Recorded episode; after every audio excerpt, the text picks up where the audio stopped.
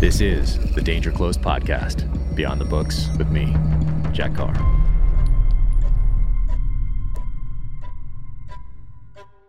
Welcome to the Danger Close podcast, an Ironclad original presented by Sig Sauer. My guest today is the amazing Mark Billy Billingham. You might know him from the series SAS, Who Dares Wins. Uh, he has also been in The Gunman with Sean Penn and has two books out. The first one is The Hard Way Adapt, Survive, and Win, an autobiography. And the new one is called Call to Kill The Enemy is Everywhere. And that is a novel. That is fiction. But those of you who know me know I've been long fascinated by the SAS, uh, their history, their lessons, um, and Billy Billingham. He started out in the parachute regiment and then went into the SAS, serving in Iraq, serving in Afghanistan, and other hotspots around the world. He's also a fellow sniper. We talk a little bit about that. And he's bodyguarded many high profile clients to include Angelina Jolie and Brad Pitt. Amazing. If you like what you hear, be sure to leave a rating and review wherever you watch or listen to your podcasts. Now, without further ado, Billy Billingham. Thank you so much for taking the time to do this. Um, and so I've never, you know, this is a fairly new podcast. It's been on for a, for a few months now. Uh, and I've never read someone's background when they've been on. Usually I just say a couple things and we hop right in and go. But yours, I'm going to read because this is so amazing, so impressive. Um, and I'm just, uh, I'm just in awe of everything that you have done. Uh, and I know you'll be super humble about everything because I've been following you on the social channels and Okay. and uh, reading about your your two books and and all that sort of thing. Um, but I want to read this and then uh, then we'll just hop right in if that that works for you. Mate, you're leading. Let's go.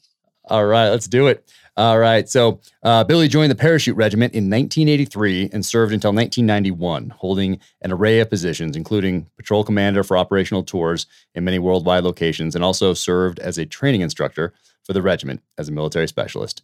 He joined the SAS in 1991 as a mountain troop specialist and has been responsible for planning and executing strategic operations and training at the highest levels in numerous locations Iraq, Afghanistan, South America, and Africa, and has led hostage rescues. Billy is a certified SF and counterterrorist sniper instructor, advanced evasive driving instructor, which is super fun. I love the driving stuff.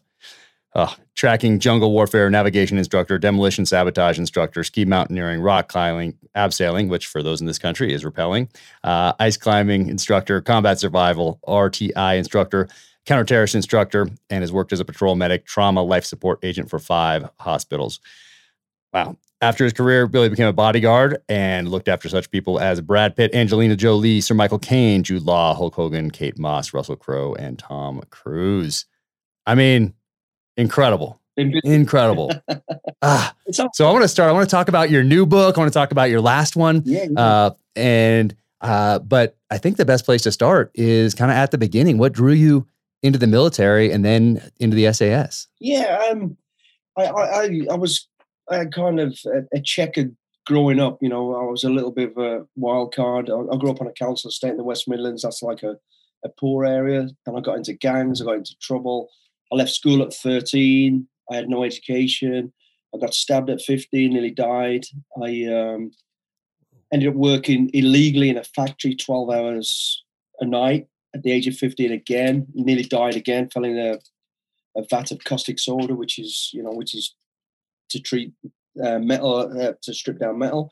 Um, No way. yeah, and and and that was kind of the the sort of final shot across the bows to me to say, grow up, get wise, and do something positive. and that and that was to join the military. Somewhere in between all that, I've just said I, I joined the cadets. I don't, I don't think you really have it in America, and it, it's like, Yeah, we have like Boy Scouts Yeah, and there's the Sea Cadets and I Mhm. think there's Air Cadets and things Yeah. like that. But uh, I think yours is a little little bit different, but Yeah. uh, but similar. it, it follows you know, the normal army, you know, but, but, but for kids. But you get treated the same, believe it or not. You know, you, you get if you step out of line, you get a slap. If you do something wrong, so it's quite quite sort of heavily disciplined in the old-fashioned way, or it was back then. So I, when I went into that cadets at a young age, I realised, wow, this is what I need. I need discipline. I need something to to keep me on the straight and narrow. So anyway, after 15, going through all those trauma and all those problems, I, I uh, applied to be join the military at the age of 16 and I didn't get in because uh, after being stabbed, I had this accident working in this factory and it, it, delayed me because of the injuries I had to my legs. And I then eventually joined the parachute regiment in 19, uh, 1983. So just after the Falklands War of 1982. And after the Falklands War, all the guys who'd been there had come back to the cadet unit. And I, I remember listening to all their stories and thinking, wow, because I wanted to be a Marine. I was a, a, Marine cadet, and it made sense for me to go that direction. But I listened to everybody's story, and I was listening to a paratrooper who'd been shot twice on Mount Longdon. And I was thinking, wow, I just love the rawness of his story and his life and the way the parachute regiment seemed to be. And it just felt more for me, for my upbringing, that was the direction I wanted to go. Hence the reason I then joined the parachute regiment. And uh, yeah, I joined at 17, probably similar to some what you did. Um, you can do a delayed entry in the United States. You have to have your parents sign at age 17. Oh, really? Um, so you couldn't join at 16. That's amazing that you guys could do something yeah, uh, at 16 that set you on that path. For us, I believe it's 17, and then you can't go in. It's called the delayed entry program, and then you can go in when you're actually 18, uh, right. usually right after you graduate uh, graduate high school. But uh, you could sign up at 16. Yeah, yeah. You can sign up wow. at 16. You go into what they call junior leaders it's like uh, well, it, it's full on. It's full on, but you're not allowed to go on operations until you're okay. 17, which is at the ripe old age of 17. They wanted exactly. to hold off. exactly. So at 17, you can. So I, you kind of class as an adult by then. So I joined as an adult and then went through all basic training, you know, um, parachute regiment training, airborne division unit. And I remember turning up and thinking, as a young kid there, I had so many reasons to be there. One, I wanted to make something of myself, be somebody. Secondly, I did not want to go back to the lifestyle I had because I probably wouldn't be speaking to you right now, if I'm honest. Yeah. So I had to get away from the regime and the lifestyle I had and make some something of me of myself. And when I joined, I remember looking down the the, the line of people. There was 70 of us, seven zero, all joined, and I was the youngest and the skinniest. I looked down the line and people had big hairy chests and tattoos. And I remember thinking, yeah, what the fuck am I doing here? I've got no chance, you know. But then as time went by, people, the line got smaller and I was still there. And I was thinking, wow, the guy with the big muscles and the tattoos is gone and I'm still here. Yep. So I grew in confidence. You, you know exactly what I'm talking about. And mm-hmm. it, it was a boost to me. It was like, wow, not only did I need to be there, I started to feel like I should be there. I have a right to be here. And as the time went by and by and by, you know, I went all the way through. And out of seven zero that started, seven of us finished, seven originals. And wow. And I actually became what they call the champion recruit, which was the number one recruit, which was something I never dream of ever doing. All I wanted to do was get to the end and have a job and get out of my own town of Walsall and and be be be someone. But the beauty of where I was at that time, all the instructors had all been to been to war. They'd been to conflict, mm. they've been to Northern Ireland, so they've done mm. with terrorism and all that sort of stuff. But then they'd also been to proper combat, you know, hand-to-hand combat mm. in the Falklands War, and so they knew what they were talking about. And I think at that very time, then coming from the background I had, I used to think I was a tough guy and I was this, I was somebody, but then I realized actually I'm, I'm a nobody. I'm a small fish in a big pond. These are the big fish. These are good people. And I thought that's where I want to be. And it just gave me that rocket and that fire in my heart to be there. So, yeah. Yeah, very similar to uh, my experience when I got to, to BUD/S to SEAL training, yeah. and I was in line there. It was the same thing. We had I think 206 uh, started, um, but I looked down that same line and I saw they got huge guys that were huge. And then we'd go on these runs and guys, you know, I was pretty good runner. So I was up there near the front, but not in the very front. And then same thing on the obstacle course. These guys are flying through this thing. And I'm, you know, a little over middle of the pack. You know, I'm up there, but I'm not, you know, in the very front. And same thing on the swims. But then Hell Week starts. And Hell Week, first couple hours, those biggest, strongest, mostly the loudest though. Yeah. Uh, guys were just coming off that beach, coming out of that surf zone, ringing that bell three times and quitting, and people would see them quit and go for it. And uh, and I was in that, and a lot of the people in the surf zone next to me would say, "Come back, don't quit!" You know, yelling at them to because you know where they're going because you have that bell that's right there. It's in the we put it on the uh, in the trailer hitch of a vehicle for Hell Week, so the whole week it's within sight. So we make it very easily to ring, easy to ring that thing. And I never said come back. I would be like, hmm, hmm, hmm, yeah. because that's the program working. and I loved it, and I felt the same way. Um, and uh, and I think that's probably very similar to a lot of special operations units, military units. Uh, when the when the skinny kid shows up there and sees the biggest, strongest, loudest person quit, it gives you that boost. You almost take some of their power, and uh, and you're like, okay, I'm in the right place. Absolutely. This this is, this program is working. So that's uh no, I love I love that. And so for you, you knew you were going into the parachute regiment right away. You didn't go through something else like uh, uh, where you could have then gone to a few different areas depending on the needs of the military. You signed up to specifically go to parachute regiment. Yeah, and it's it's um, one of the only three units of the British military that has a selection process. You know, you can go mm-hmm. into the engineers, you can go into the signals, you can any other unit, then go to the airborne unit. But I went directly to that. That's you know, I wanted that challenge. I wanted to be that one of those sort of elite right from the start. So yeah, I mean, it, it was kind of the, the, proudest moment of my, my, my life, you know, being badged as a parachute regiment soldier, paratrooper. And I had nine brilliant years there. I stayed there. I was I was able to. I did two operational tours through that nine year period, and then I ended up back at the training establishment as a directing staff. You know, so I'd gone full circle. I'd done all Got I wanted to do, been on operations, been on exercise, traveled the world. And then, then it was after that time, it was like, where do, where do I go next? And then that was and SAS. That was the SAS. Now, before you came in, did you know about the SAS? Because Princes Gate had happened a couple years before you came in. Uh, were you aware of them and and who they were? Because they gained uh, some notoriety by then. Obviously, an incredible history in World War II. And uh, so, were you aware of who they were and that that might be something that you, you would want to do later on? Yeah, I mean, I was aware of them, um, but that was not a driving force to go there initially. It wasn't like as soon as I got in the military, that's where I need to go. Mm. I just mm. wanted to enjoy my journey and, and see where that took me. You know, start at the bottom, bottom of the pile and climbing up, becoming a you know lance corporal, corporal in charge of people and, and making operational decisions in the parachute regiment. And then it just reached a ceiling, really, and you become more aware of who the regiment are. You don't really know exactly where they are and what they're doing, but you've got a good idea you know anything that's strategically operational directed is going to be special forces as opposed to the normal infantry which it was. So i thought i need to go there. I want to challenge myself again. I'd done all my challenges and i was 24 years old at the time and i thought where do i go next? There's the next you know it's like the, the, the champions league the top of the cha- that's where i want to be. And i had a lot of friends that had gone before me so I'd meet up with them every once a year, maybe, and have a beer and chat. And they never really tell me what they'd done, but I knew they were up to some good shit. And I thought, that's where I need to be. Mm. So that was my next sort of goal. That's where I need to at least try. Yeah. It, was about, you know, one, I wanted to do the job, of course, but two, a challenge for me. Can I yeah. do it? Just like when I joined the parachute, can I do it? Back then, I really needed to do it because I did. I needed to get away from the lifestyle I had. But now, I was already established it was more really for me to go prove to me I can do this and and I wanted to do it, you know. So, oh yeah, no, exactly. Same, very similar for for me. I mean, we're all we all want to test ourselves. You know, we want to serve our country, but there's, I think, for all of us, hey, we want to push ourselves, and we're, and if you go and are drawn towards special operations, that means that you want to push yourself and test yourself at the the highest levels that yeah. that you can find. And uh, and for you guys, did you uh, is there a, a, selection of like a small selection, kind of like for us, we have to do some push ups, some sit ups, some pull ups, a run, a swim, that sort of thing.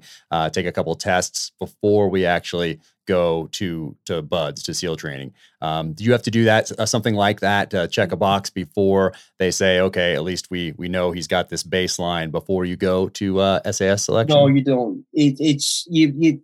The way it works, you volunteer to go your unit then looks at your commanding officer of the unit or your officer commanding of the unit, you know, which goes, okay, yeah, he's he's fit, he's you know intelligent enough, he's this is if you're a complete waste of time, you know, fucking big fuck, can't be asked to do it. They're like, right, nah, you're not gonna get the okay. you're not gonna get the even the chance to go. So you kind of you you personally select to say you want to go, you put in your request and they go, okay, yes. And then back in when I did it, there was a two year waiting list. So you could apply, but you come no. to say, no, I need you for the next two years because we've got operation tours coming up. And mm-hmm. and if you're a good guy, it's like anything. You've been the manager of a, a, a, fame, a big football team. You don't want to let your players go because they're even right. players. So yep. that's the way they look at it. But they can't deny you. What they can do is okay. you for two years. So there's no real pre-selection process. It's you volunteer, you go. and then Okay. that's it. You you you turn up on the date that they've said you can come. And I think when I started, there was 283 that started. Wow. And I think by day two, we lost 83 Amazing. on the second day on the fan dance. And I mean, I know you know the process of what we go through, but for anybody out there that don't, it's Yeah. we do the sort of what we call the the hills, the mountainous phase, then we do the jungle phase, then we do the um, uh, escape and evasion phase, and then the, the final counter terrorist, and then join your squadrons over a six month period. Uh, Six month period. And is that is- do I am I saying it right? The Brecon Beacons is that the is that how you say? yeah, the And Black that's Mountains. and that's It's better known Okay. as Black, Black Mountains, but yeah, the Brecon Beacons. okay. It's famous or infamous, depends on Yep. which side. you're on. Depending if you've done it or not, I guess. Yeah. But uh, a lot of patrolling, a lot of uh, orienteering, map and compass work, getting from Yeah. point A to point B with your ruck, making your times, doing all that sort of thing, and essentially putting put through something that uh, you can also self select out of very easily, I, I, I believe, um, and just find out who really wants to be there. Is that is that how that first phase yeah, it is. goes? the, fir- the first phase is it's, it's all endurance. It's all about self motivation. Well, the whole thing is self, but this is the first sort of step on the ladder where the ethos of the regiment is, as from a directing staff, you you you turn up on selection, and there's for the first time in any military career, you don't get shouted at, you don't get screamed to go catch up, do this. You get asked to do it. And for a lot of people, they can't handle that. You know, you've done nine, ten years in the in the mili- normal military where you know, you're getting dragged to the front if you're having a bad day, you get pushed because you should do, it's teamwork. But in the regiment, it's total self motivation. The guy, you know, you turn up and you're going to go, okay, okay, today's march is, they won't tell you how long it is. It's normally about, it can be anything from 24 to 36 kilometers, miles, whatever it is. Wow. You, you just never know. You, you to get Yeah. one checkpoint. You start here, this is where you're going. And then literally go, okay, Billingham, you're at checkpoint A, you're on the red route, you're going to go to checkpoint B. This is a grid. You work, you work it out. You give your bearing, you tell the DS your bearing. He goes, okay, off you go. And they don't encourage you or discourage you. It's down to you.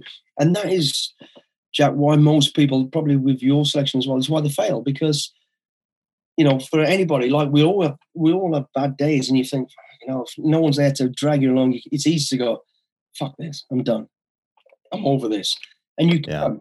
And because no one's there pushing you, a lot of people do. They've never not been able to do it by themselves. They've had to be Yeah. encouraged. And and that's why so many people fail it. But the first phase over the mountains, as you say, is it, I think yeah, it's four weeks, and that just that's just there really to whittle people down.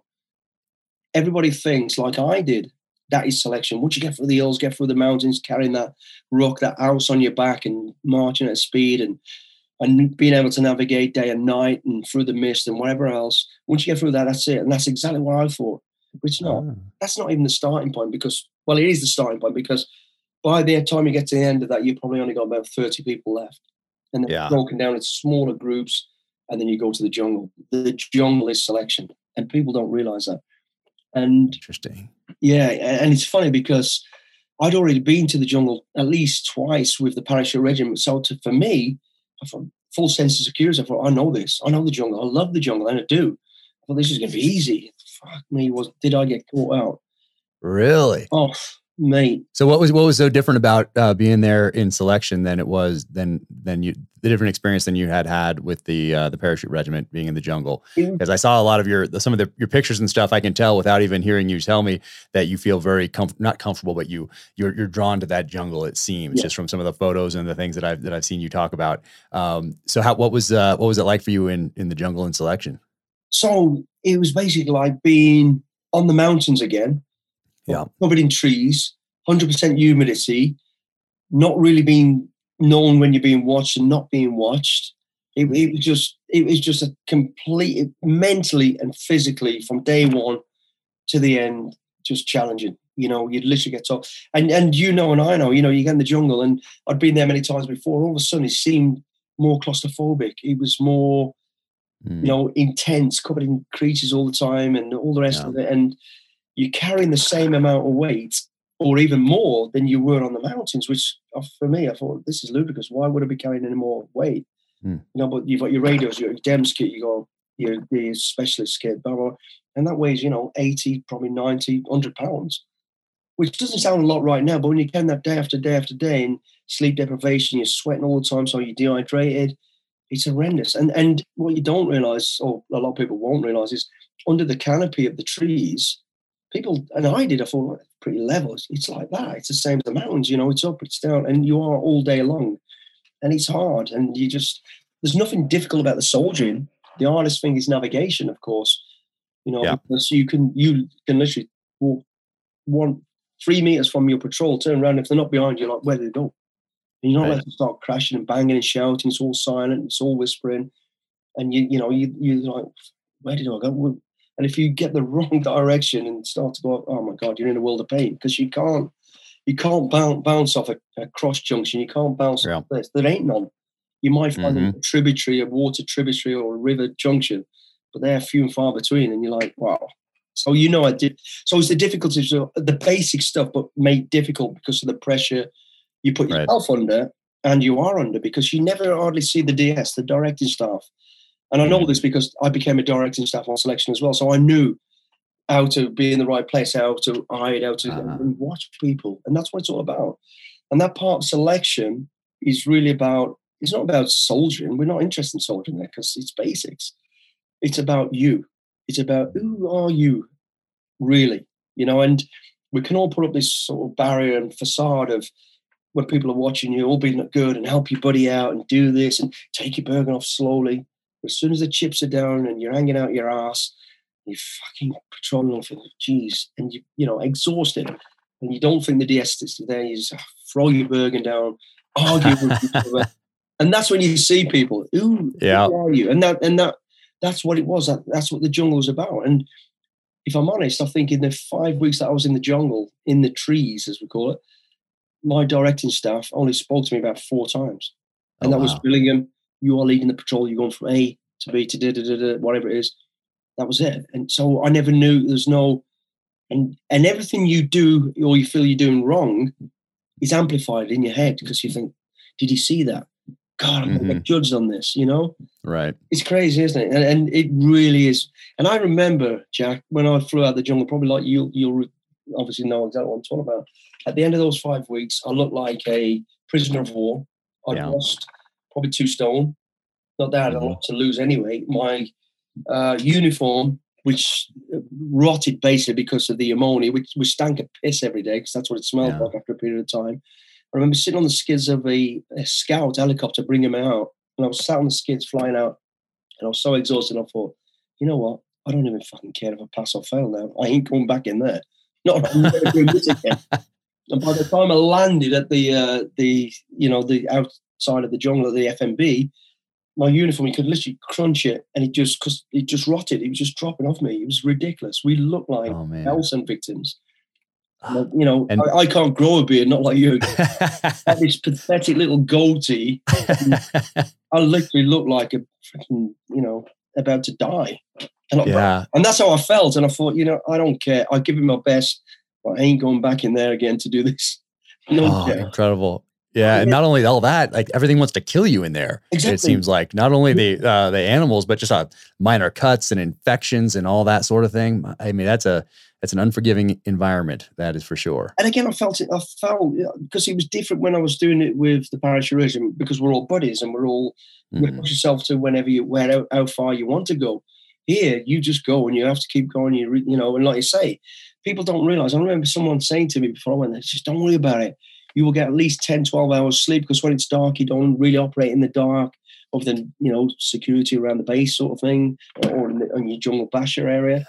But you, you, you've got to clean all your cuts out. So by the time you've cleaned all your cuts out, you've done any patrol reports you've got to do. You know, you're looking probably, if you're lucky, five hours sleep. Then you're lying there, there's things crawling all over you, the noise. And one of the biggest killers in the jungle that people never realize is deadfall. Mm. Those trees come down. Jeez, man. I Mhm. mean, we've had a few selections where we've had people, I think we've had a couple of people killed and we've had a lot of people injured. Because when that thing comes down, so there's so many other dangers that no one ever realizes. And then at this time, it, it becomes, it's all very real and it's over to you now. You know, I've, when I did the jungle with my other instructors, I was still a young kid. So I was being led by people, people with Yeah. experiences, I believe. Now you're leading. There's no sheep now, you're shepherds. You are Yeah. all leaders and you're all in charge. So it was it was tough and I wasn't ready for it. So I went with a full sense of security and wow, was I I thought but that is selection. So Love it. yes, Yeah. you know, British Forces Special Forces selection is the jungle, not the hill Okay. and not thereafter. You you can screw up, of course, on both of them, Yeah. on all of them. But Right. the real selection process is the jungle, and that sorts out the men from the not so men. If Yeah. I'm honest, Oh yeah. No, I get it. And then how long do you have between each of those phases? Do you get to clean up for a bit or are you right into that next phase you're in more, days? you're more or less right into. So you finish the the mountains, you get a weekend off because fucking hell, your knees are all swollen up your back. You, you screw Mm. up to a degree, and then you do a week and a half or so of pre-jungle deployment. Uh, you know, a little bit tighter on your navigation, a few little patrolling skills that are relevant to being in the jungle. So a lot of range work shooting because you're in, you're firing live right next to each other, and it's as you know really tight in the jungle. You really got to have your sh- shit together. So you do a lot of that for about a week and a half. So really, it's not a lot of time. And then you finish that and bang, then you're on a flight. You're out to Brunei. You're off. Or- Um, what's that next phase then? it, that, that's sorry into the jungle phase. So you off the hills, you get a small Yep. period, then into the then you come out of the jungle, then you've got a long weekend, two or three days, and then bang, you're on to escape and evasion. Oh wow. learning how to survive. You get you get a week or so of lectures. You know, learning about fauna, fauna, all fauna, fauna, all the different types of things you can eat, you can't eat, how to do traps, how to evade. Then you do all the Okay. techniques, all that sort of stuff, and then bang, you're captured, beaten around a little bit, and you're off. You're Oh off. yeah. And is that in the UK? Is that next phase in the UK? yeah. Well, Okay. it's normally it, it's it, it can be anywhere around the UK. We did Okay. they did one in the states one year Oh because nice. we had foot and mouth over in the UK and we came across to well, I can't remember it might have been around the Bragg area or something like that. We Yeah. we were doing it there, but most of the times in the UK it's even in the Scottish mountains or the Welsh mountains or somewhere Got it. Beautiful on a postcard, but not fucking beautiful when you're on the run. Not when you're doing that. not on the Yeah, we call it we call ours Camp Slappy when you get captured and you go there and oh my Oh, gosh, I remember I got slapped so hard by a mountain of a person. But uh, yeah, good character building, I think they call it. But uh, then from there it goes. You go into the the counter terrorist, the CQC, CQB type Yeah. thing. After that, is that uh, that's the next uh, and final phase before you go to your squadron? Yeah, you do. You you so I mean by the end of escape and evasion, that's when you do the resistance to interrogation or that to be honest, that really is the last chance for you to fail. You know? That's where you're still being really, really tested. And then once you're through there, there's normally I think there's 283 started. I think we finished with seven. Again, that lucky number for me, I guess. Seven of us get to that final bit, and then it's just sort of counter terrorist training, you know, the repelling, building repelling, um, explosive entry, hmm closer CQB, CQB, hostage rescue, da, da, da. you get an insight to that. So you do two weeks or so of that. And then at the end of that, you then get badged.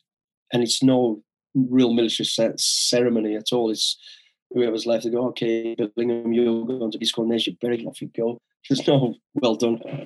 That's Yeah. it. You go. And that, that was it. And that was the end of the uh, selection process. That's incredible. And what what was the the hardest part? Was it the jungle, or was there something specific in the in the jungle? If you had to look back and think of uh, the hardest, either uh, either part, either mentally, physically, um, mentally, what what uh, part of that training process was the hardest one, and what lessons did you draw from that as you went into your squadron? I, I think, um, yeah, the jungle was definitely the hardest. Uh, the escape and evasion, a lot of people struggled with escape and evasion and doing interrogation. To me, I wouldn't say I struggled with it. I didn't fucking enjoy it, and I just saw it as I didn't see it as being real. You know, when you're in captivity, because I knew I wasn't going to die because it's a training exercise. I knew it was uncomfortable. You know, doing stress positions and being L for so long, and, it was really uncomfortable. I can see why people fail it, but I just thought it's just about you know digging deep, gritting your teeth, and just kept saying to myself, "It's a passage in time. It will be over at some point, and I ain't gonna die." It's as simple Yeah. as that. But I think go. the biggest thing was the jungle. You know, I look back at the jungle, I think, you know, that was so mentally demanding, and I wasn't expecting it. You know, being on top of your shit, being able to navigate from the moment you step off that helicopter to the moment you step back on it five weeks later, you have to count every single pace because it's all about bearing the pace and you get lost with your patrol, you could go missing for weeks and you know, and then you're failed anyway. But it's yeah, it's real. So yeah, the jungle was the, the biggest, the hardest phase. So when I, you know, but when I joined the squadron, I was like, I got through selection. And I thought, what do I offer? These are all mm. experienced guys. I've been in operations all over the globe. You don't even know what they've been doing, and I was just feeling just like joining the army for the first time. What do I have to offer? Slightly different. It wasn't the same sort of pressure. It was like or was it? Maybe it was. I was like looking at these older wild guys, and everybody's so friendly, you know, and welcome, oh, wow. welcomed you in straight away. There's no initiation like when you first join the army. These are all older guys, and I remember looking around the squadron thinking, "Wow, this was not what I expected." Because if, like you guys, you know, people go, "Oh yeah, think of SEAL Team Six, think of Delta, think of SAS, think of Special Forces," and everybody thinks six foot six, fucking V shape. Yeah. And I remember getting to squadron thinking, oh, these guys are going to be, and they weren't. They were little guys with pop bellies, bald heads, and I was like. Yeah, all shapes and sizes is, uh, yeah. is my takeaway. Yeah. yeah. but put put a rocket on the back, mate, and you won't catch them or give them a, a yep. task to doing the sharpness, and it, and that's and then I realised the beauty of the special forces world. It's it's not about image; it's about what's in your mind and going that little bit further and who you really are. You know, yeah. I was in a room or a squadron full of people who were special people in different ways, you know. And I remember a big fat guy one day, uh, as he looked to me, he was like, hey, fancy going for a run? for yeah, I'll kick your ass, mate, no problem. Fucking hell, I don't think I, I only saw the souls, souls of his AK. I was like, where did that come from? Yeah. Amazing people. Our world is different, isn't it? And it's, you know, when people go, oh, yeah, special, there's something special about it. And I thought, we're not special, but actually we are in many ways. We think differently, uh, think differently, we act differently. And, you know, it's it's a unique world. And my first initiation into the squad and looking around, it was exactly that. I was like, wow, who are these people? What are they? Yeah.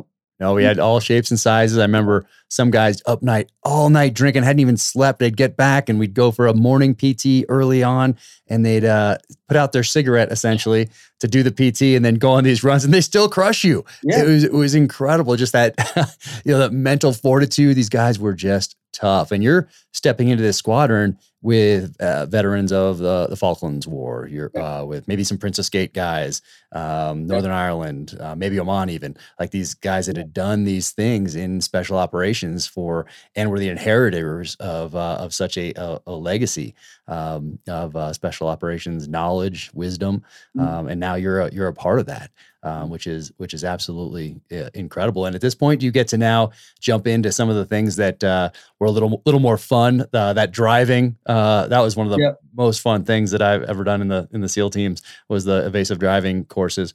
Um, but that you're doing the the sniper stuff, you're getting to do a whole uh, slew of things now. Uh, or a whole new world maybe opens up. Is that is that right? Absolutely, mate. It, it was just that, you know.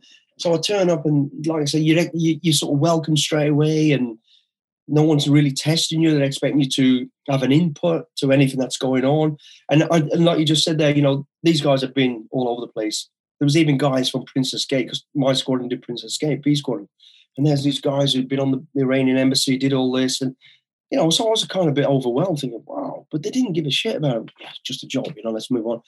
But then, yeah, then this new world opens up. You know, one minute you, are doing your, your, your sort of uh, trauma life support medical course, whatever it is, 10 weeks.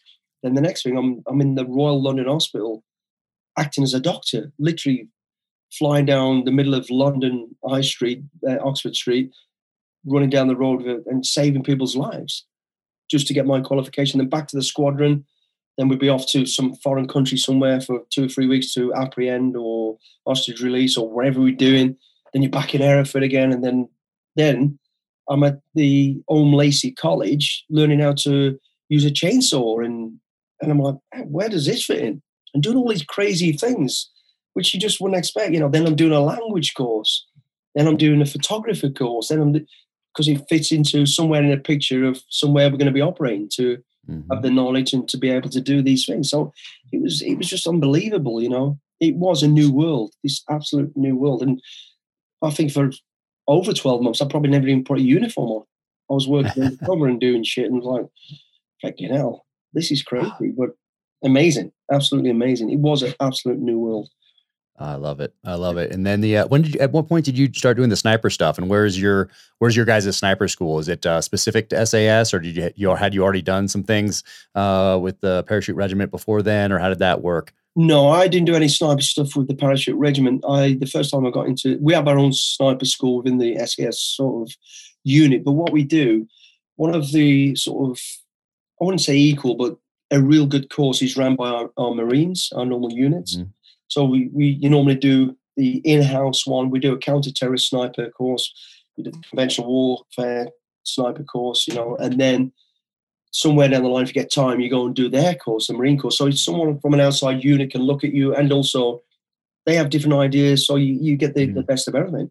So yeah, it was kind kind of the really within the first sort of year and a half of being in the squadron. Then I became a sniper, counter-terrorist sniper initially. Yeah. So when were you? What were you using um, back then? What uh, what rifle, scope, setup? For the counter sniper stuff uh, on the on the counter terrorist team, I was using a Barrett. Believe okay. it or not, for the anti aircraft wow. stuff. Yeah. Nice. Nice. Did you use any of that uh, H and K stuff back then? The uh, yeah. uh, what did they call their their sniper weapon system that was kind of in the uh, the late eighties, early nineties? We, um, we, we had the G three. We had the um, okay. Just, yeah. So it was all it was all pretty sort of standard, basic stuff, but but good stuff. You know, seven point six two stuff. Yeah. Oh, that's so awesome. And then uh, is your is your driving school in house, or did you go to some civilian no, driving schools as well? No, the driving school is not in house. We have our own. Yeah, we do. We have our own sort of play area to do it. But when you're doing the course, it's run by the police, believe it or not, by the civilian mm-hmm. police.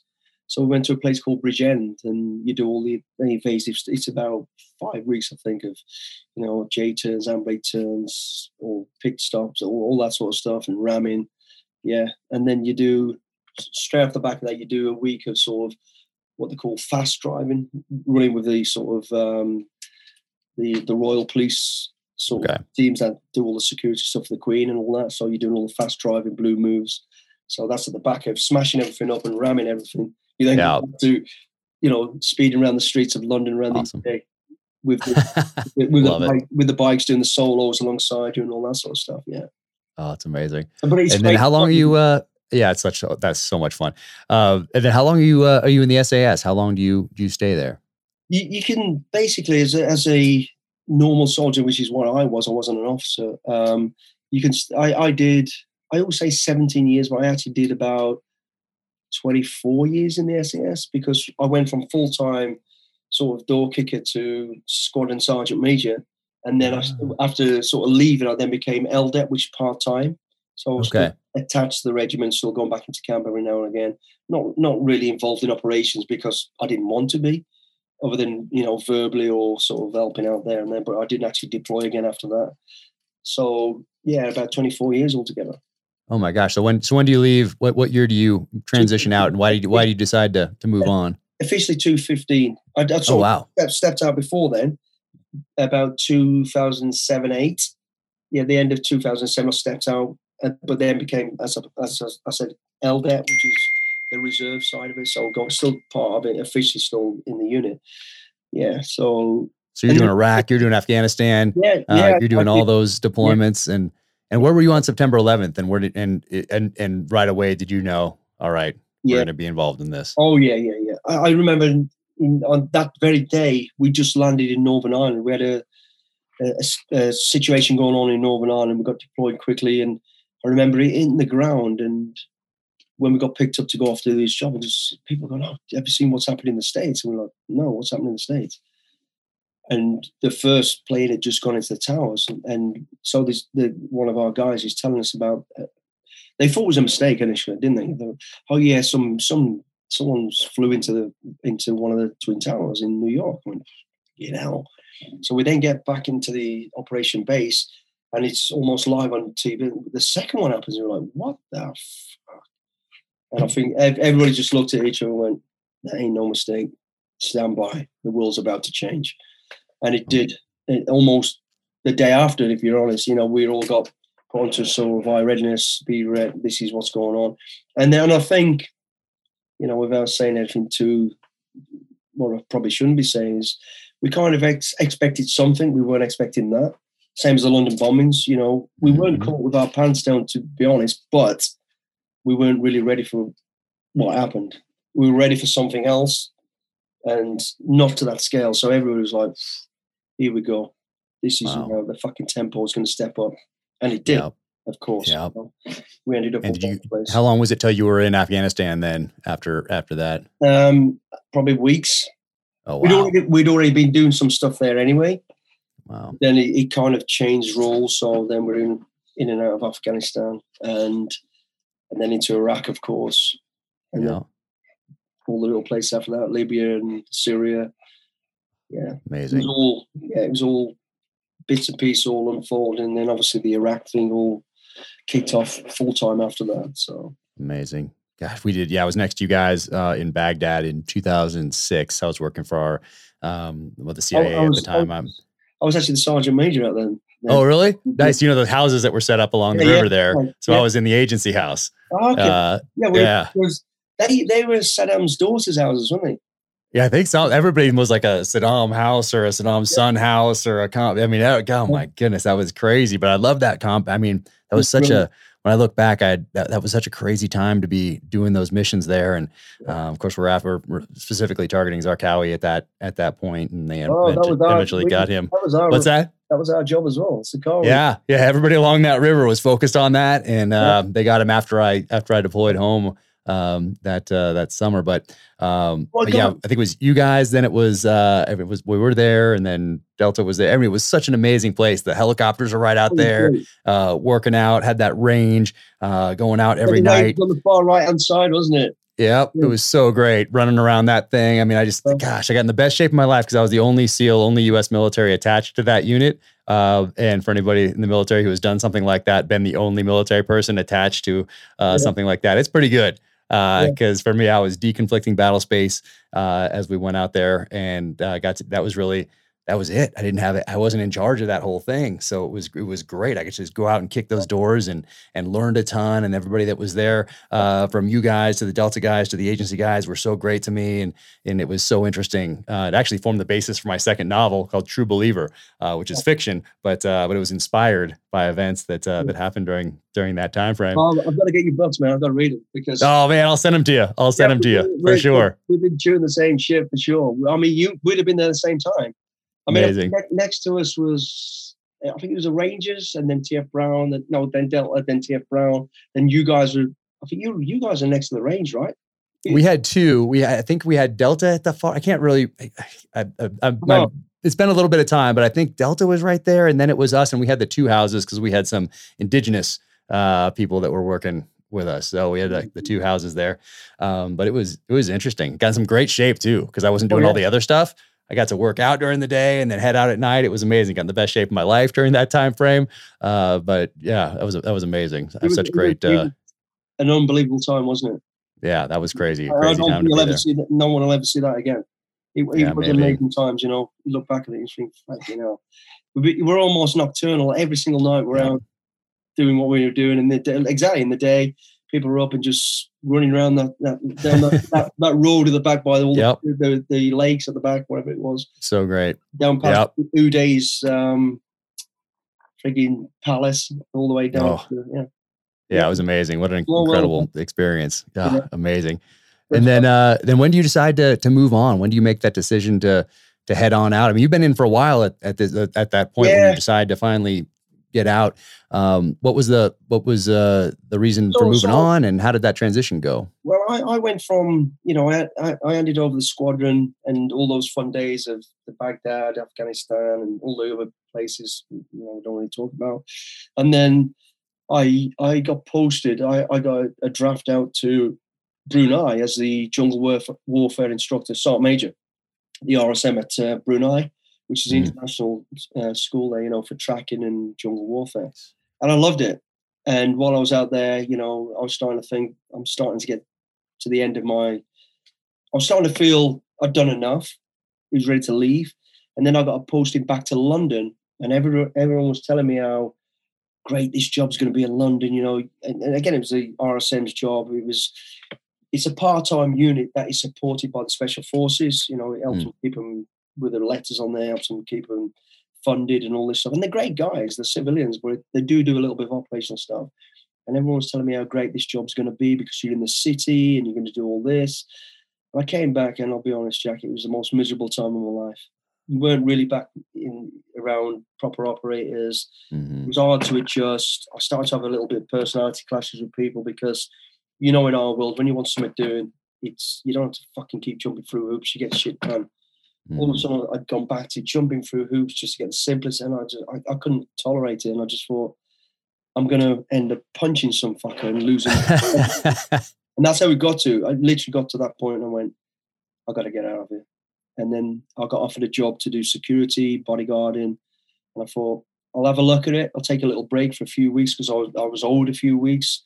And while I was out there, I thought, you know what, it is time for me to hang up my fucking boots now. And although, like I say, when I stepped, I didn't hang up my boots completely. I, I started working outside of the outside of the military.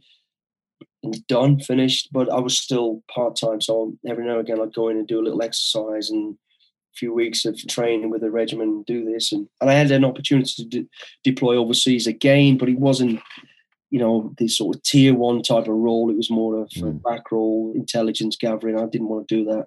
So I didn't do it. I stayed stayed within the unit, but I didn't deploy.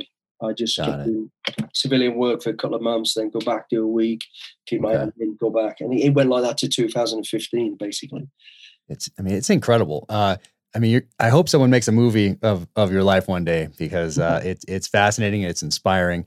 Um, and and how long did you do the executive protection bodyguarding thing for? I mean, you Well, you were doing that for some fairly high profile people, so it wasn't the Yeah. you know the executive that no one knows, but is targeted by someone specific and you know that sort of thing. It's someone who's out there, well known. Travel schedules are are known in many cases. Uh, it- paparazzi's out there, uh, so there's there's so much more. uh, It seems. Uh, to deal with publicly when you're dealing with some of the people and personalities that uh, that you you dealt with and protected. Um, how was that that experience, and how long did you do it? I, I did it for, I mean, really, I started doing it in that transition I just spoke about where I was in LDET. So I do a little bit, I was, I was doing it from then really. So I was doing it for about 10 years on and off really. And full time, when I went full time with the family, I went with Brad and Angie for about 17 months, I think, where I was Wow. basically living there every day and it was just full on. And then I sort of stepped back from that. Then I did a couple of months with like, um, um, who else did I do? Michael Caine, Tom Cruise, Yeah. Russell Crowe. So they- they were more sporadic part-time bits. But I Okay. think the whole the overall timeline from start to finish of bodyguarding was really about 15 years, maybe 12. Oh, wow. Years. Yeah, it, it- yeah. So because I was doing it like part time while I was in the regiment, you know, on my days, on my leave and things like that. So it was yeah, it was a it was a fair chunk of time that I was doing it, but full on, you know, full time family bodyguard was probably 17 months with Brad and Angela. Brad Oh and- wow! And and you did international stuff with them. You did that Yeah, uh, oh, when they're going, they're yeah, going to Africa. They're doing some, Everywhere, some interesting everywhere.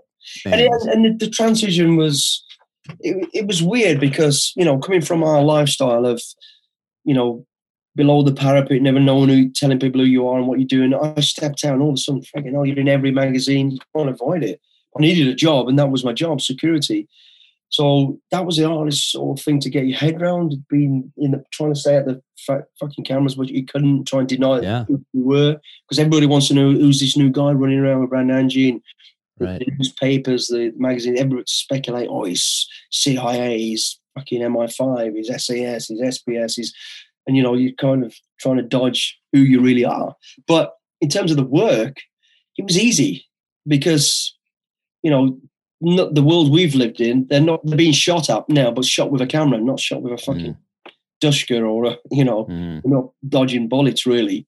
There's always a threat of somebody trying to attack them, or maybe, but it's very, very small. And with our knowledge and experience, you go, do you do your sort of, you know, due diligence, do your sort of your, your intel checks through social medias, through con- connections we have. It's very low, low key.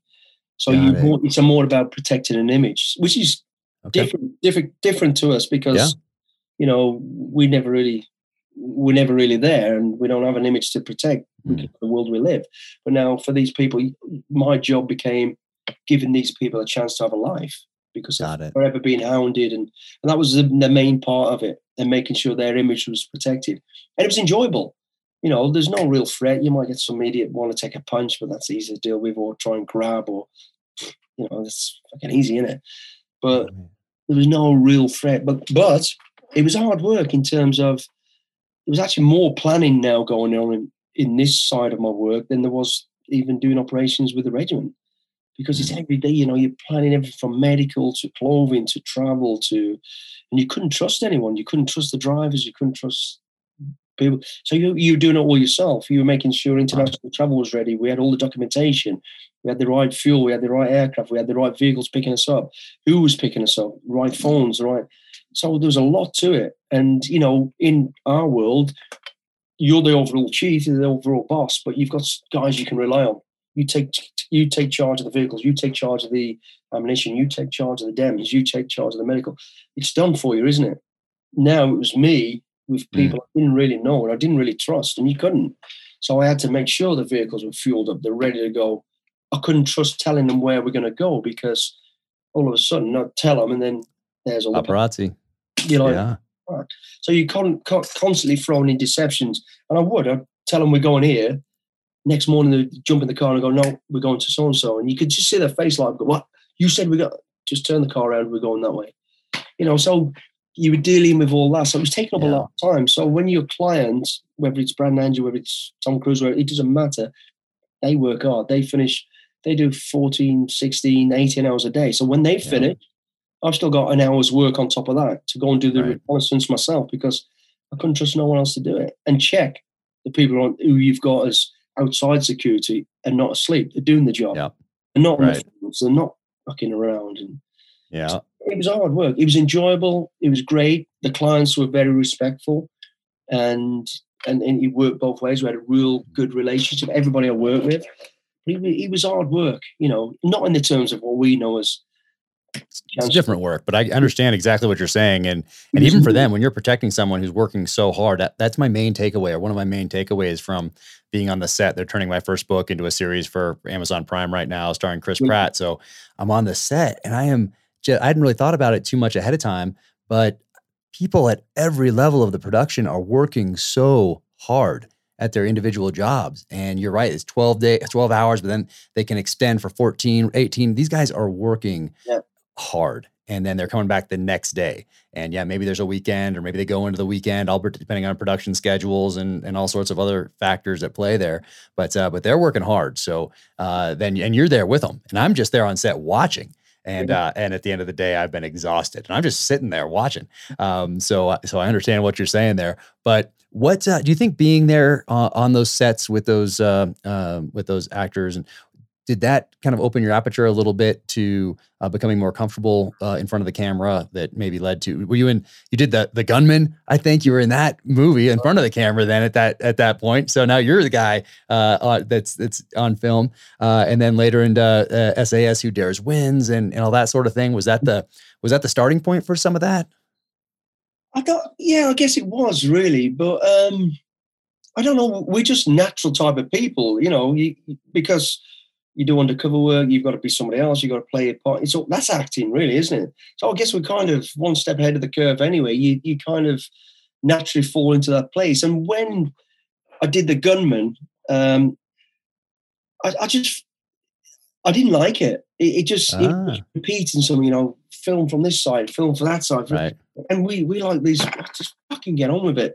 But you know, you know but you, you kind of I enjoyed it. I, was a kind of natural in it. I didn't feel comfortable really, but it kind of went naturally.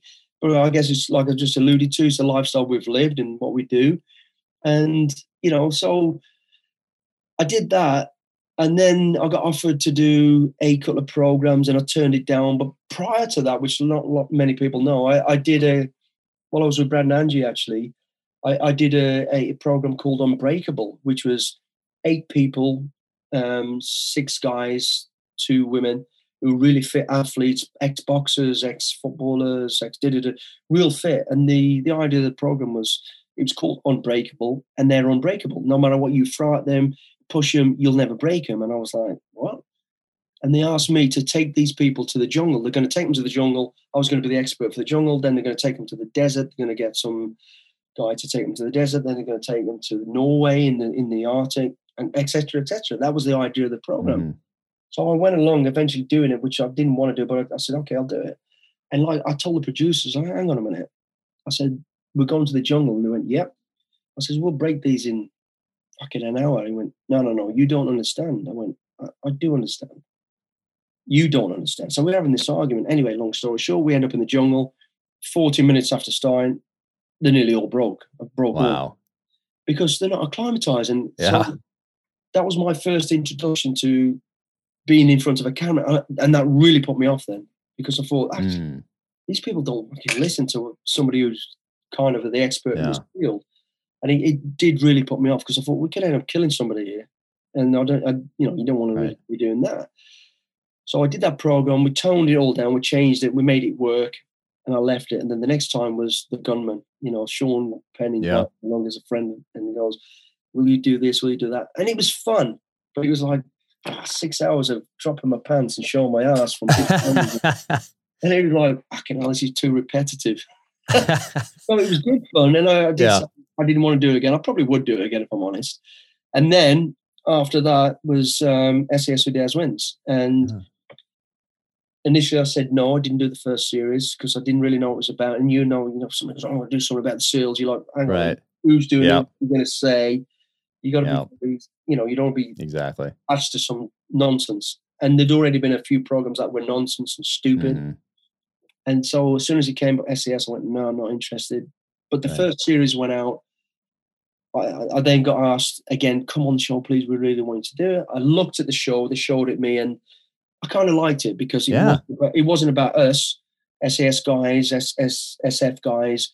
We're great. We've done this. We've. Mhm. It wasn't. It was about the people, Yeah. their backstories, and you, like me, we were there as the experts to give authenticity why why they're doing aggressive things, why are they're doing this, why they're doing that, and we explain, you know, the idea of punching each other in the face and is to replicate going into combat, getting your head up and thinking straight and and overcoming, you know, aggression with aggression, but staying in control. And so that was our job, and I kind of thought, you know what, I enjoy this, I like this, I've got something to offer.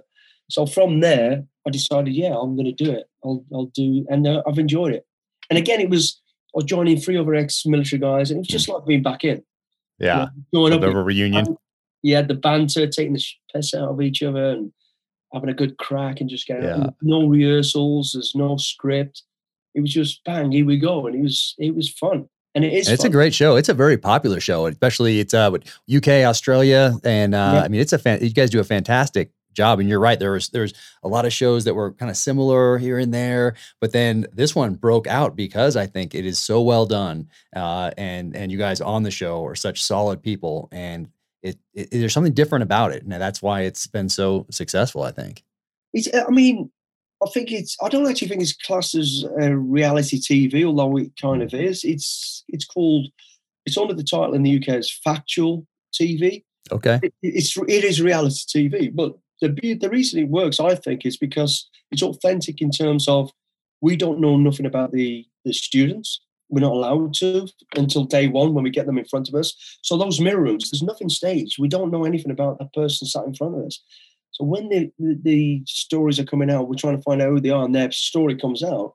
The expressions you see and, and get from us is real, you know. Because there's been times I've gone at somebody because he he seems aggressive and is this, then all of a sudden he'll come out with one of the saddest stories you can ever hear. His wife died, or and you're like, fucking hell, gee, I wasn't expecting that.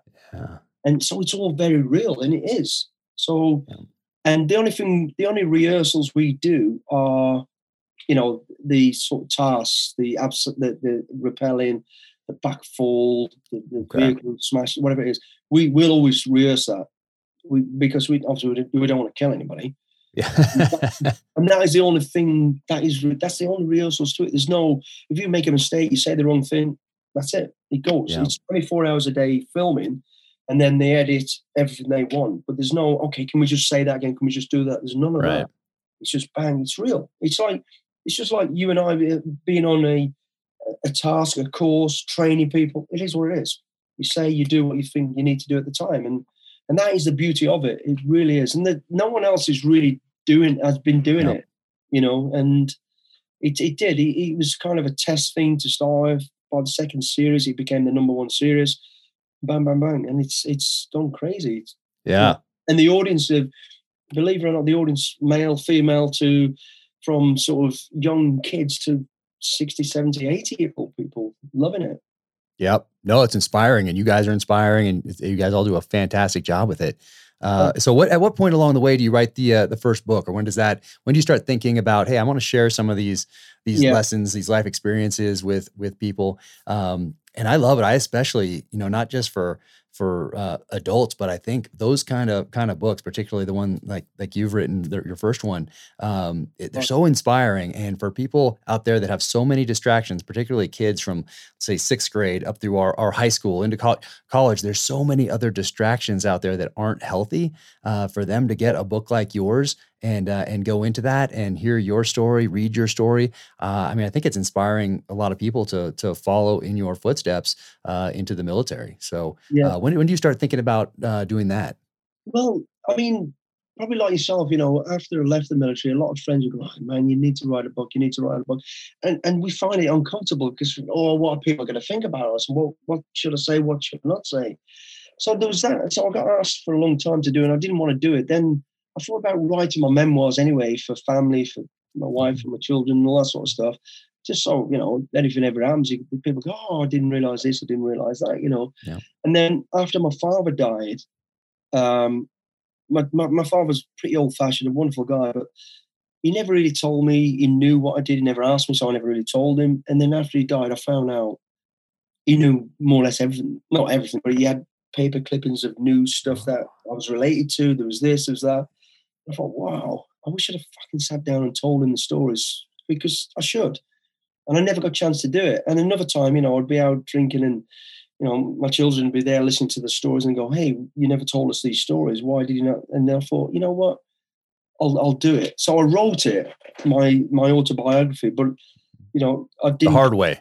Called. Yeah, hard way. Yeah, I didn't put any of the real operational military. St- well, I didn't put anything in there because I didn't feel I needed to. It was more a journey of a child that is fucking naughty, which I was, uh, goes rogue, gets back on track, goes rogue, gets back on track, and meets influential people, and they guide him to the right path.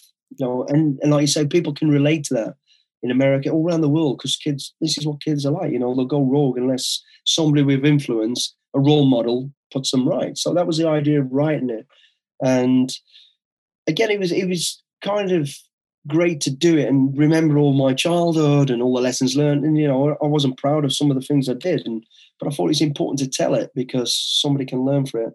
Yep. Also, my family can go, oh yeah, I, you know, I didn't realize this bit about you and this, that, and all that sort of stuff. So that was a reason for doing it. You know, I'd been approached and approached, and I didn't want to do it. And I just felt after my father died, and then, you know, being um, asked by family members and, and the children how come you haven't told us about this? Because they heard somebody else talking about what I'd done. I thought it's time to do it. And when I went through the process of it, I enjoyed it. Yeah. I really enjoyed it. Yeah. No, I, am so glad you did that. Um, cause I do think it's going to help a lot of, a lot of people out there. And then you have a second one, uh, yeah, that, that out now too. And then that, that call to kill. Yeah. And like yourself, it, it's, you know, it's fiction. It's, it's a novel and, but it's I'm pretty sure yours is based on your world of events and what you've done. And the beauty of mm-hmm. that is, Jack, is it's authentic, isn't it? Because you yeah. know what you're talking about. And there's so many people out there writing these things, which are great. I've got nothing against any of that, but it's far from fucking real and a bit wild. And it's great. That's great entertainment. But if you want to hear the real, how it would happen and feel part of it and go, and it's still heroic and it's still fun and crazy. I started writing novels and I thought it's based on stuff I've done yeah. and places I've been, but changed names, places, directions. So, and I really enjoyed it, and I'm really enjoying it, mate. It's telling this story, and, and the, the, main character in mine one is Matt Mason, and of course, he's based on me. It's, and the rest of the characters are friends like you yep. have, you know, the fat guy who likes doesn't yep. can blow anything to pieces if you need him. So it's that's why I started doing it, and, and I'm really enjoying it. And I've got a ghostwriter who does does you know all the, the proper literacy side of stuff, and we got a great rapport.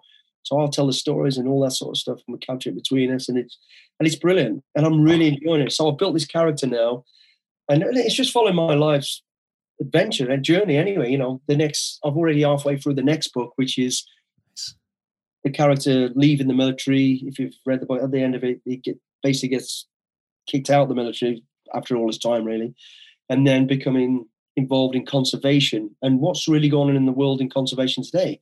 And it, it's all current as well. You know, in the novel I've just finished, it, it involves Trump uh, as he is in in the in power, not in power. It, it, talks about coronavirus, so it's all right up to date. And even now, as we're writing, I'm writing the second one, the, the sequel to the one I've just done. It's based in Mozambique with what's going on, you know, with all the stuff, the, the, over the, the, sort of ISIS stuff going on out there. And so yeah, but I'm enjoying it. And again, based on yeah, we know and authenticity and. Um, that's it. No, I think that's why mine resonated with Simon and Schuster uh, because they see thousands of these things every year, and uh, it and it, what I brought to mine, and I'm sure you brought to yours, is the uh, the feelings and emotions behind a yeah. lot of what uh, what we did downrange. So I can take, hey, what it was like to be a sniper in Ramadi at the height of the war. I don't have to interview somebody and say, hey, what was it like?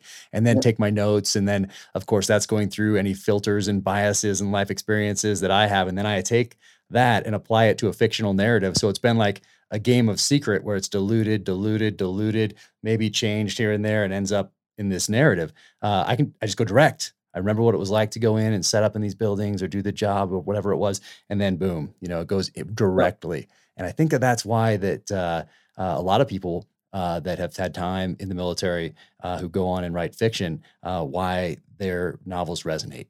And uh, every so often on Instagram, when it's someone's birthday, um, Alex, Alistair MacLean or you know whoever it is, Ian Fleming, I talk about these writers and uh, and I go back and look at their histories, and I'm like, oh my gosh, look what this guy did in World War II, or look yeah. at this guy did in the intelligence services. I mean, Jean Le Carre, like all these guys that had these touch points uh, in the military, and then took some of that experience and put it into these fictional narratives. So there's a there's a history of, of doing that and of people doing that very very successfully. So I'm glad you're doing it. I'm very glad to hear that you're doing a second one. So that's that is absolutely fantastic. And I've been on your, your Instagram. You're doing these workouts that are are attached to characters in the novel uh, as well. Yeah. Is that right? Yeah, I, have just done a week of um, because I, I, you know normally when once your book goes out, you get a chance to go and do a, a tour and sign books as people buy the books. And we've not been able to do it because of the COVID thing and the restriction in travel. So I just did a, a fitness thing and just sort of introduced a character and you know the male and the females and, the, and, and, all that sort of stuff. And yeah just to get it out there so people understand who it is and what it's all about. And uh, oh, i love that idea. That was i've never seen anybody do that before. It was great. And uh, of course i'm like oh man i gotta get out and work out. Look at this guy. He's out there crushing it all the time. I'm like i've been typing away. And i need to and i just got back from a, uh, a sniper competition actually in uh, in oh. wyoming just across the border here. And i got there and i'm looking around and i was like oh my gosh look how uh, look how in shape everybody is. I need to get back after it here. And we did very well. I got paired up with uh, uh, Bullet Valentina, UFC fighter, uh, cool. and so we were a team together. So we ended up getting second, which was uh, was uh, was amazing. But oh my gosh, she put me in the dirt. She is in some great shape, and uh, I need to get back after it here soon. But uh, yeah, no, I love that. I love that, that idea. Yeah, it's funny you say that, Jack, because my wife Jules, who you just met, she's sitting there laughing you know, I've been saying all this week. We just finished filming Australia, and at the end of the film, you, you're back in shape, you're quite fit because you, you know you're out there doing it.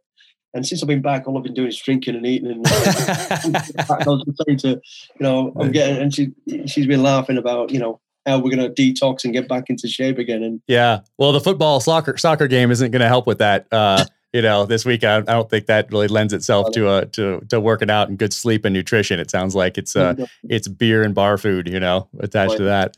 Um, but you know, I want to be respectful of your time. But uh, I love talking to you. It's so fantastic. Hope we can meet up in person one day.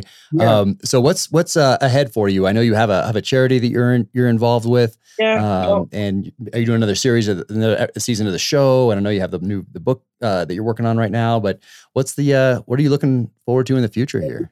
We've um, we've got another SAS Who Dares Wins UK version about us. Um, we're about to do the recce for that in the next few weeks, and that'll probably get filmed around about September. We're not sure exactly in the world that's going to take place. It's outside of UK, I believe. Um, we've got another one for Australia. That's gone so well. We just finished filming in Australia, and they've already said they want to do another one towards the end of this year as well. So that's another series out in Australia. And in between that, I actually live in the States now. Me and, me and the wife, we live in uh, Lake Worth, Florida. So we, we're going to get back home and have a little bit of downtime and family time and Good. somewhere in between all this. And yeah, um, my wife, she she's got a for-profit organization in Haiti called Deux Mains, two, which means two hands. And she also we've got a charity called Rebuild Globally, which was born after the earthquake. Sort of that's where I met her when we were out there, and we built this charity. So basically, the charity we we, put children through school, you know, street kids basically, and people with nothing through school, finish all the school and education, then we we sort of put them through job training, and then she gives them a job at this at her factory Deux Mains, which is a fashion company basically making sort of uh, all fashionable stuff and yeah so people be, can find that through your your website right and yes. What, what's what's that website um d- d- www.dume i saw you look to the boss right there. Yeah i'm looking i always get wrong. It's linked from yours. Yeah. Yeah. Yeah, yeah. so, so it's linked to yours and that'll be in the the show notes for this and everything yeah. and yeah, uh, so your instagram will be on there. Yeah Deux Mains which is the for profit and um rebuild globally which is a charity. Amazing. No, I love that you're doing that. Yeah, my when you mentioned Mozambique earlier, my second novel, uh, my protagonist goes on a journey of really uh, well redemption, learning to live again, finding that next mission in life, finding that next pa- next passion in life. Um, and uh, I went to Mozambique, but boots on the ground to do that research because in the first novel, I'd been to Iraq, I'd been to Afghanistan, I've done these things, and and uh, but I hadn't been to Mozambique, and he needed to go somewhere, go totally off the grid, and because uh, he thinks he's dying, and but he but he ends up not, obviously, because there's more novels, but uh, but he needs to go someplace and put those old skills to use in a positive way. So uh, there's this poaching thing, and anyway, he learns to live again, and then of course the agency comes in, grabs him, and shoots him back into the world of international espionage and terrorism and all all that sort of thing. But um, but we mentioned Mozambique, and uh, gosh, I love it there. It was uh, it was beautiful. I had a Where great uh, in uh, the the Nasa Nyasa Game Reserve.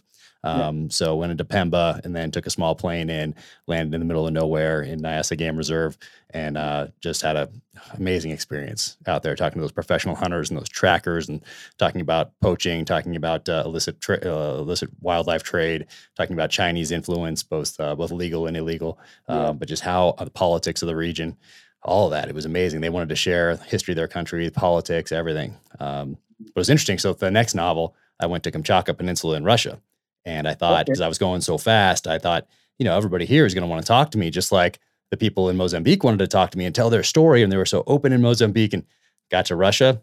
No, no one, because I think for most of Russian history, if someone was asking you pointed questions, the same type that you would ask if you're writing a, a spy thriller, political thriller, well, you weren't long for this world. It was off to the gulag, off to the oh, firing oh, yeah. squad. So they were very tight lipped when I was doing research in Kamchatka yeah. Peninsula, Russia, just south of Siberia.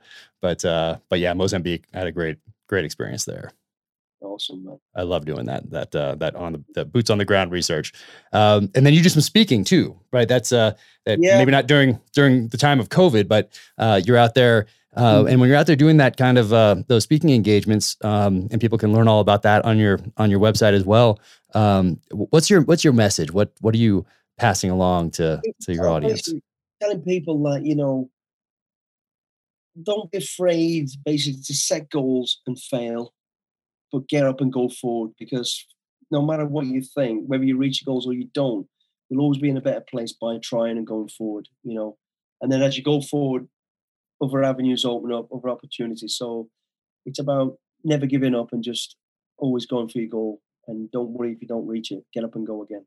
Love it. Love it. And you know, uh, before before you, I let you go, uh, someone from the UK sent me this. They reached out on. Uh, I see. I'll show it to. There we go. So they they reached out on um, on Instagram. Oh, yeah, and amazing. So this is from World War II, and yeah.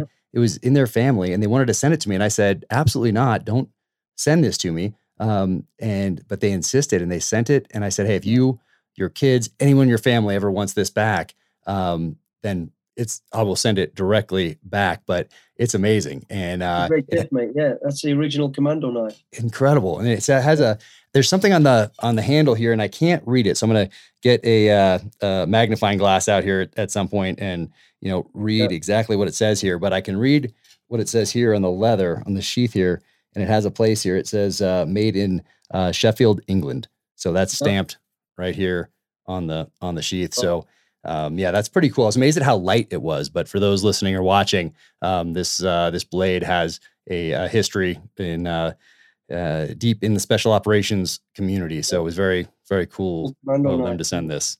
But amazing, amazing. Brilliant. Awesome. Yeah, man. Well, hey, thank you so much for coming on. I sincerely oh, appreciate you. you taking the time and uh, encourage everybody to follow you on Instagram. I love all the stuff that you post. It's so inspirational and uh, and and and tracking down SAS who dares wins and getting the books. And I'm excited to to keep following you and see where the uh, where what what you do next. And likewise, Jack. And um, when we're over in the states, I'll let you know. Let's definitely get together. That would be amazing. Let's definitely do it. Let's uh, Yep, let's do it. Let's grab a drink for sure. That'd be that'd be so much fun. I, would uh, yeah, I'll, I'll, do some working out between now and then because I've been I, have been following your Instagram. You guys get after it out there, so I'm gonna go for a run here right after this. You inspired me just by jumping on the uh, the video conference call here. Well, I'm gonna go for a beer. So awesome, awesome. Wish I could join you, but we'll make that happen soon. Yeah, take care. Awesome. Thanks so much. Take care. Today's gear highlight segment is brought to you by 10,000. Now, 10,000 is an athletic apparel company. They make hands down the best training workout shorts that I've ever worn. And I've worn quite a few over my time, both before the military, in the military, and today. I've been wearing their seven inch tactical short, which is these ones right here, and their interval, interval shorts that I'm wearing right now. But uh, these things are incredible. Uh, and I've been putting on the pack heading up into the mountain. I've been running. I've been doing throwing the kettlebells around. And uh, as I continue on to get back in shape here, this is my short of choice. I love it so much that I'm going to get all the other stuff that they have out there as well. You can find them 10,000.cc online and also Instagram 10,000.cc there as well. But I'm going to looking forward to trying out their shirts and all the rest of the stuff they have going on there. And I wanted to read their brand ethos because it's uh, uh it's very close to what I think about each and every day. And uh, here it is. It says, At the heart of 10,000 is a stoic dedication to continuous improvement. Every day faster, every day stronger, every day better than yesterday. And hashtag better than yesterday is their hashtag on Instagram, which I absolutely love because that's always the goal to do it better than we did yesterday. Uh, to learn from what we did yesterday and do it better going forward. Turn those lessons into wisdom. Uh, and that's what I try to do with the kids as well, is pass some of that along to them. We don't believe in overnight success, miracle drugs, cure alls, quick fixes, or shortcuts. We believe in works in progress. We believe in the value of our failures. We believe in dusting off and getting back up. We believe in grit, tenacity, and grinding. Yes, absolutely love that. Uh, these shorts, I just want to make sure I get this right. Uh, ultralight ripstop fabric, tough as nails waistband, permanent anti-odor treatment, no bounce pocket, medium compression, anti-chafe liner, side slits, and four-way stretch for maximum range of motion. Uh, yeah. What all that means is that these are awesome shorts. 10,000 makes gear specific to other types of training from running to Olympic lifting to boxing. You can also find a short for all the ways you train. Pick up the short that is best for your training and then personalize it with custom liner and inseam options so awesome. Definitely check them out online. Uh, they have free shipping and free returns and a lifetime guarantee. And I'm going to read this call to action because you can get 15% off your purchase if you remember this. So write it down. 10,000 is offering our listeners 15% off your purchase. Go to 10,000.cc and enter code DANGERCLOSE15 to receive 15% off your purchase. Once again, that is DANGERCLOSE15 to receive 15% off your purchase. That is 10,000.cc and enter Danger Close 15. Awesome. So I just got back from the SIG Hunter Games, the first ever SIG Hunter Games. They were out here in Wyoming. I was teamed up with Bullet Valentina, UFC champion, and she was absolutely incredible. It was two days of traversing the mountains of Wyoming and uh, going through a long range precision marksmanship course, essentially. And uh, we had a blast. Ended up second place, not too bad for an author. And uh, but got to meet some amazing people out there. So um, got back from that, and there was this very interesting package from Sitka Gear. Now, usually Sitka Gear comes in a uh, oh look at that t-shirt, but usually comes in a box that has awesome and has branded tape on it and all that sort of thing. So I've always been very impressed with how Sitka packages their stuff up and sends it out. But this was different, and I was did not know this was coming. And look at that, bam! It says Sitka on the outside. Had no idea what this was. So open it up, and what do you think it was? Look how they do that. So if you've seen how sometimes um, I send books out when a new novel hits, it comes in some pretty cool packaging. Well, uh, Sitka was one of the companies that I first noticed doing things like that. And uh, this one is no exception. They took it to the next level. And this is their new sleeping bag, wearable gear. This is the Kelvin Aerolite 30 sleeping bag. And it is in here. And I'm going to test it out very soon. Of course, they have this as well, a little information about it in here. Awesome packaging, absolutely incredible. And I am looking forward to trying this out. It's a wearable sleeping bag. And uh, if you are been following Sitka Gear, you know that uh, they always go all out. So uh, super fired up. Uh, probably John Barklow out there sent this my direction. So John Barklow, be sure to follow him on Instagram as well. Amazing lessons out there on uh, going into the backcountry from him. So uh, follow him and thank you, Sitka, for sending this along. Check it, check out more about it at sitkagear.com. And I'll move this aside. Also wanted to talk about these. So these are from the Boot Campaign. And the Boot Campaign, uh, you can find them at bootcampaign.org. They help veterans that are dealing with traumatic brain injury, dealing with post traumatic stress, dealing with that uh, physical and emotional trauma of the battlefield. So uh, these are the Black Rifle Coffee Edition Altamas, and you can find this on the Boot Campaign website. And 100% of the proceeds from these boots go to helping veterans that are having trouble uh, in the post military part of their life, specifically from traumatic brain injury and uh, post traumatic stress. Thank you for tuning in to the Danger Close podcast, an Ironclad original presented by SIG Sauer. If you like what you heard, please leave a five star rating and review wherever you get your podcasts Apple, Spotify, or on the Jack Carr YouTube channel. To find out more about Mark Billy Billingham, be sure to visit his website at markbillybillingham.com, and that's M A R K B I L L Y B I L L I N G H A M.com, or follow him on the social channels at Billingham 229 Bravo. So that is at B I L L I N G H A M 229 Bravo. And be sure to pick up both of his books, The Hard Way and the new one, Call to Kill. You can follow me at Jack Carr USA. Until the next time, stay strong out there. Keep fighting. And a special thank you to Schnees. I've been using Schnees boots for over a decade now. As you can tell, for these ones right here, they're just my favorites. These are the granites.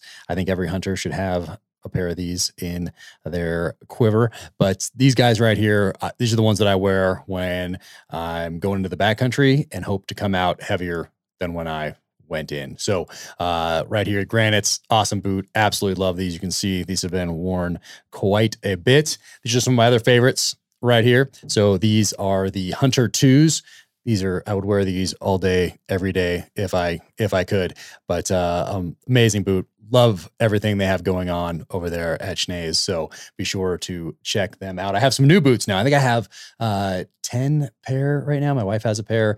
Uh, and then I just got a couple new pairs. And right here, these are the bear Beartooth. I've wanted these for a while, so super excited about trying out the bear Beartooths. That'll happen this uh, summer and fall. And then the Kestrels right here. So those are a couple new pairs that I have in the arsenal that I'm looking forward to checking out here soon. So if you haven't heard of Schnees, check them out online, check out their story, check out their Instagram. The boots they make in an Italian boot factory. So those are handmade in Italy. The only place you can get them is through Schnees directly to you. So you're getting more boot for your money. And uh, every part of these things, uh, you can just tell how much care and how much time, energy, and effort goes into these boots right here. And what's also great about Schnees is that you can go visit them in Bozeman, or you can give them a call and tell them about uh, where you're going to hunt, what you're doing, and uh, they can make some recommendations for you right there on the phone. So, Schnees, thank you so much. And I'm going to read this part because you get 10% off. Uh, so I don't want to mess this part up. When you shop at Schnees, and that is S C H N E E S dot com, make sure you use the promo code JACK21, J A C K 2 1. When you do, you'll save 10% off your pair of Schnees boots and logo wear. These handmade hunting boots usually sell out fast, so grab your pair today. Take care of your feet. Don't compromise. Upgrade to Schnees. Again, that's Schnees, S C H N E E S dot com and promo code Jack21.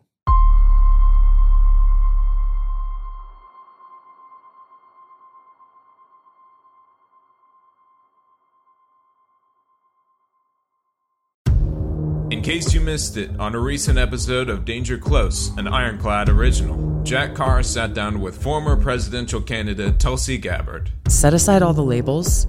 You know, oh, well, because I've been getting asked this a lot like, well, are you left or are you right? Are you progressive or are you conservative? What are box do you fit in? Which box do you check? Completely. Are you an enemy And- or right, right. an How, ally? uh, like, what filter should I use when I'm looking at you? And like, I've always been an independent minded person, always. Be sure to check out the full interview wherever you get your podcasts.